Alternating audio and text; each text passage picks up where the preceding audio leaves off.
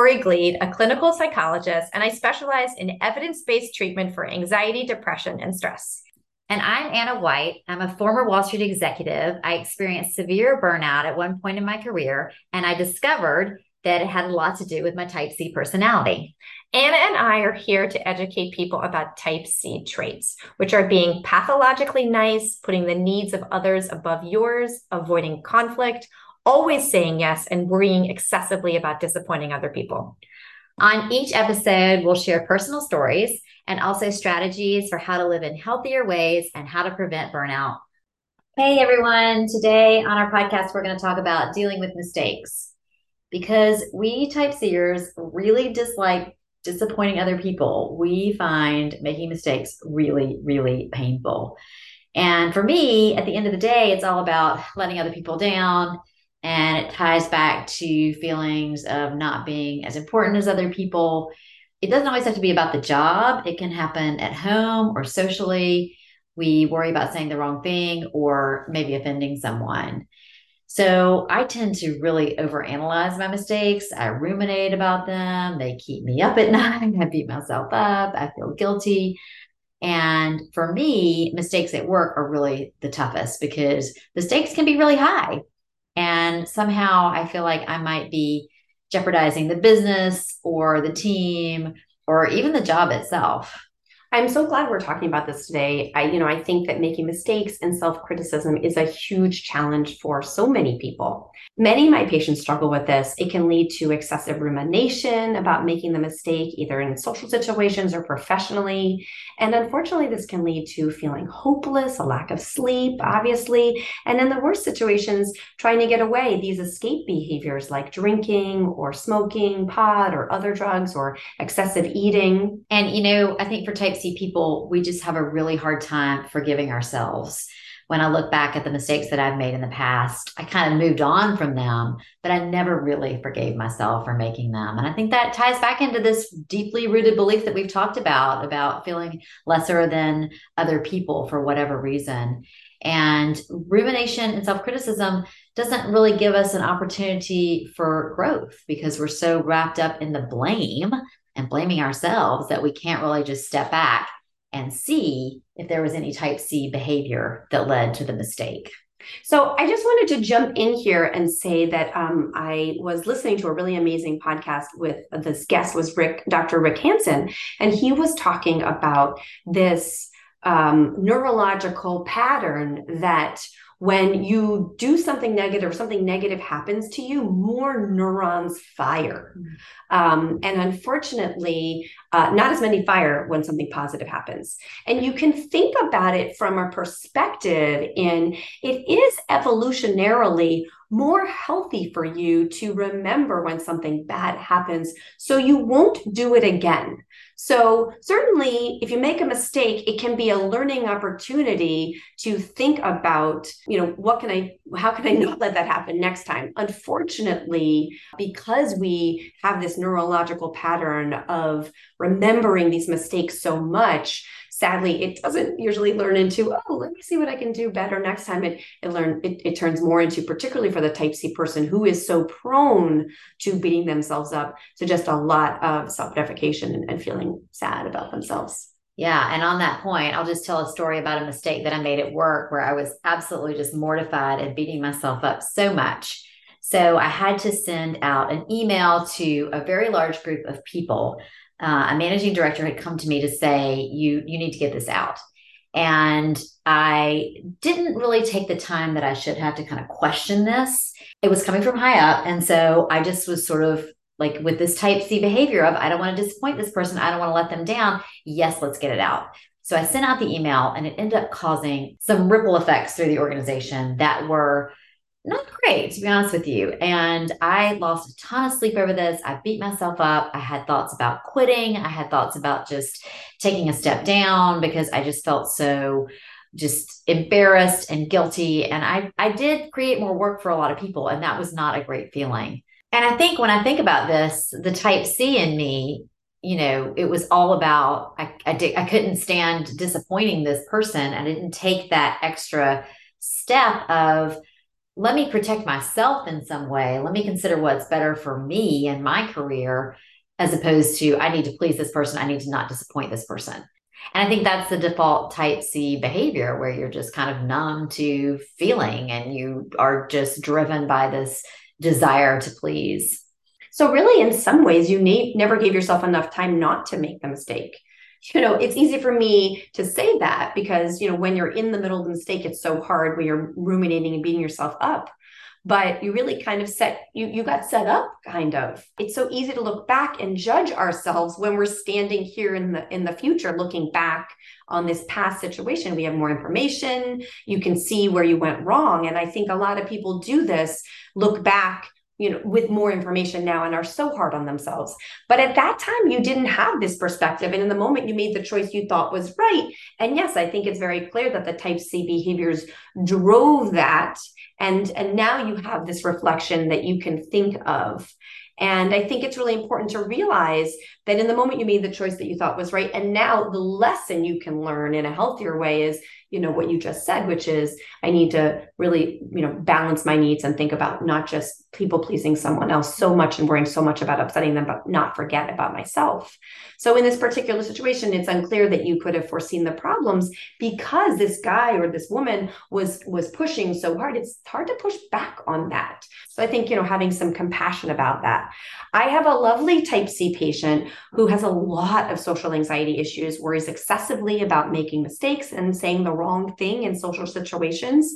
So, unfortunately, this can get to the point where he has very limited friends. He doesn't engage with that many people. And sadly, if he does make a mistake, he's so hard on himself. And he can even have meltdowns. So, he told me this story, which made me so sad. He was at this party, and by accident, he spilled some wine on this white carpet. And the host actually wasn't that upset with him. I mean, we've all been there, oh. right? Who hasn't spilled something at a party? But he has this tendency to just turn it into such a huge situation for himself and make it so hard on himself. So he was he beats himself up significantly. He said he left the party. It was late at night. He walked around the city in the cold. He was so upset that he left without his jacket. He's beating himself up. And frankly, he's walking around in the middle of the night, like, you know, in New York City, it was late. You know, he's also kind of putting himself in danger. And what's sad about that story is when you're hosting a party, you're fully expecting someone to spill something or something to go wrong. And I'm sure that the host was incredibly gracious about it. So. Right. And so, you know, causing so much pain, excess, extra pain to yourself, yeah. being so hard on yourself. I just want to add a little note here that um, severe social anxiety in certain situations and worrying so much about upsetting other people can really get you stuck in your head to the point where sometimes even almost paranoid thoughts can happen. You can think that you've upset someone, or think that someone's angry at you, or think that someone might even try to hurt or harm you in some way. And I just want to make the point that obviously this can lead to really challenges and even avoid avoidant behavior and problems for you. So if anything like this is impacting you or someone you know, definitely encourage them or think to yourself about reaching out and getting some help around this. It's not a crazy thing to happen. It can happen. And it's really important just to not sit and be all alone with this. I think that's such an important point because when I look back at a few mistakes that I made professionally, I think sometimes when you wake up in the night and you think about these things, everything is far worse than it actually is. And I've definitely gone down the paranoid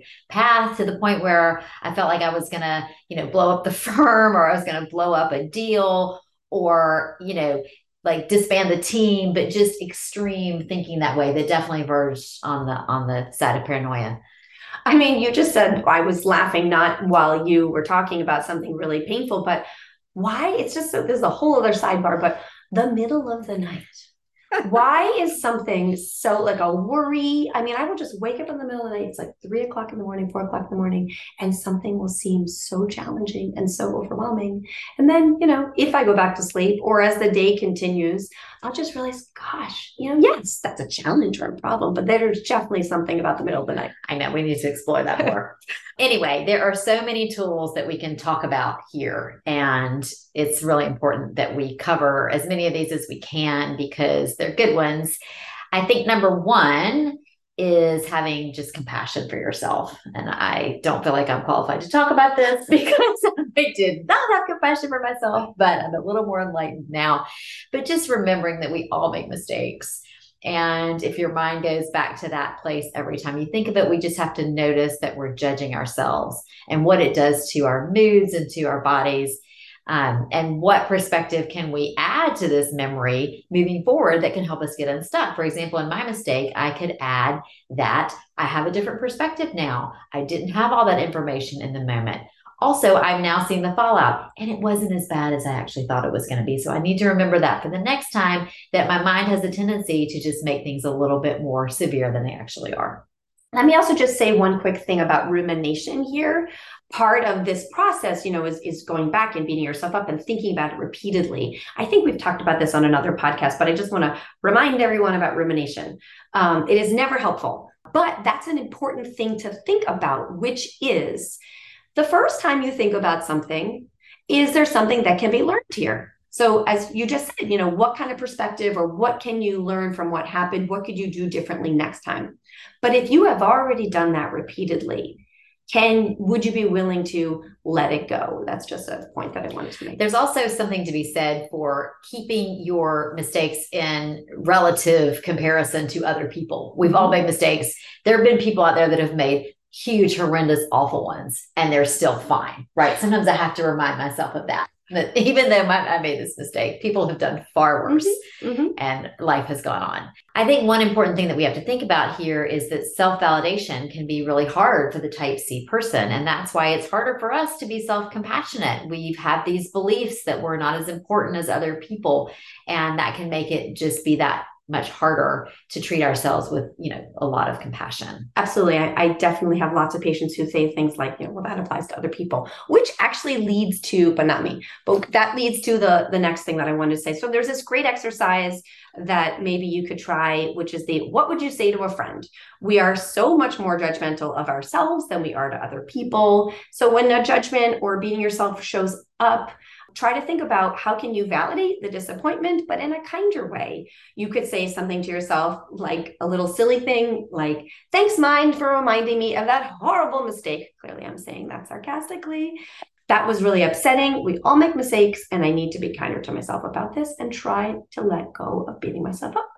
Then your mind should get engaged in something else. So there's this great idea called active rest or healthy distraction uh, for me, uh, two things that I find are really great are puzzles. So it can be very hard for your mind, at least for me, to my mind to wander into worrying or beating myself up. A puzzle is a great way, or any type of activity that really you have to concentrate on. So for me, I love to ski, but a dance class or even something that's technically hard like rock climbing or playing tennis or anything that can involve really focus is a great way to get out of that negative mindset. And just to hammer the point home about, you know, thinking about what can we learn from this in order to help ourselves in the future and move forward and how can we be more aware of our type C tendencies? Did the avoidance of upsetting other people push us to do something at a speed that might have cost us in the long run, like it did for me. It's so important to just be aware of those things. And one other thing, we talked about this in our last podcast about marriage and relationships. One skill is related to what I was just saying is this idea of pausing and taking that pause to just slow down, put some distance between you and the situation, you and whatever emotion is arising, and just carefully considering and reflecting on it before we actually respond. And we actually talked about this last time, and it might just be something to kind of keep reminding yourself of. Journaling or writing stuff out is a great way to take a pause and really get some some better perspective from the situation, and ideally lead to a little bit more kindness about your kindness to yourself such as, you know, other people make mistakes. I'm not the only one. So we just want to add one new exciting thing, which is that we are looking for podcast guests. So if you have a type C story that you would like to share, we'd love to hear from you. You can email us at typectoolbox at gmail.com. We are also looking for people who would like to participate in sharing their type C story in a book. So let us know if you're interested. So we really hope you liked the episode today. And speaking of liking, we'd love to for you to go on iTunes and put some stars on there if you like the episode, even write a review if you'd like to. There are a lot of ways to get in touch with us. If there are topics you'd love for us to cover, you can email us. It's typectoolbox at gmail.com. You can go to our blog, typectoolbox.com. There are links there to get in touch with us. And also check out our Instagram feed. We've got a lot of quick hit videos covering a lot of these topics. And we'll see you next time. Thank you for listening today.